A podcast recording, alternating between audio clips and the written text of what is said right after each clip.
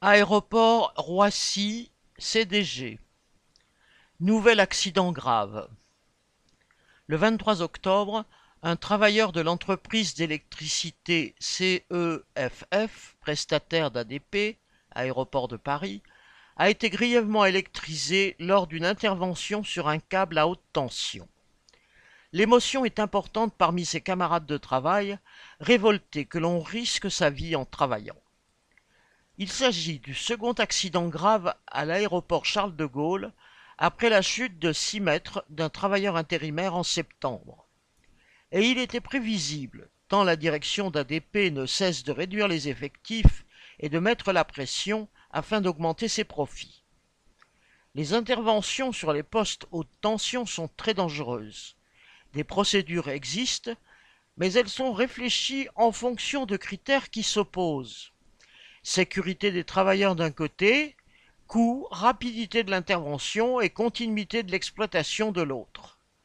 Le problème n'est donc pas la responsabilité individuelle des travailleurs, mais le fait que l'organisation du travail soit dominée par la recherche du profit. Ainsi, la direction d'ADP refuse de programmer la maintenance des postes de haute tension pendant l'été pour ne pas nuire aux Jeux olympiques et à leur retombée. L'équipe de maintenance qui travaillait avec CEFF est obligée de faire le travail habituel en dix mois au lieu de douze, en plus de rattraper les retards pris depuis la période de chômage partiel liée à la pandémie. Dans un autre secteur d'ADP, celui des travaux, les suppressions de postes se mesurent au fait que chaque salarié gère en moyenne en 2023 un budget supérieur de 20% à celui de 2019.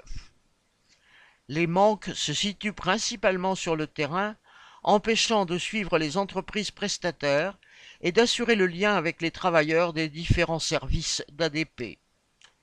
De son côté, l'entreprise CEFF, qui est une SCOP de moins de 200 travailleurs, est mise en concurrence avec des filiales de multinationales comme CGLEC, Vinci ou Ineo, Bouygues.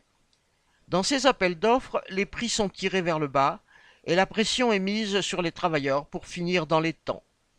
C'est bien cette politique qui constitue la véritable cause des risques et donc la direction d'ADP qui est fondamentalement responsable des accidents.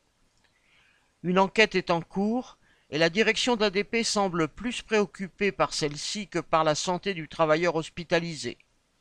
Les travailleurs se méfient, à raison, de telles enquêtes dont l'objectif principal est de trouver un coupable afin de déresponsabiliser la direction. Correspondant Hello.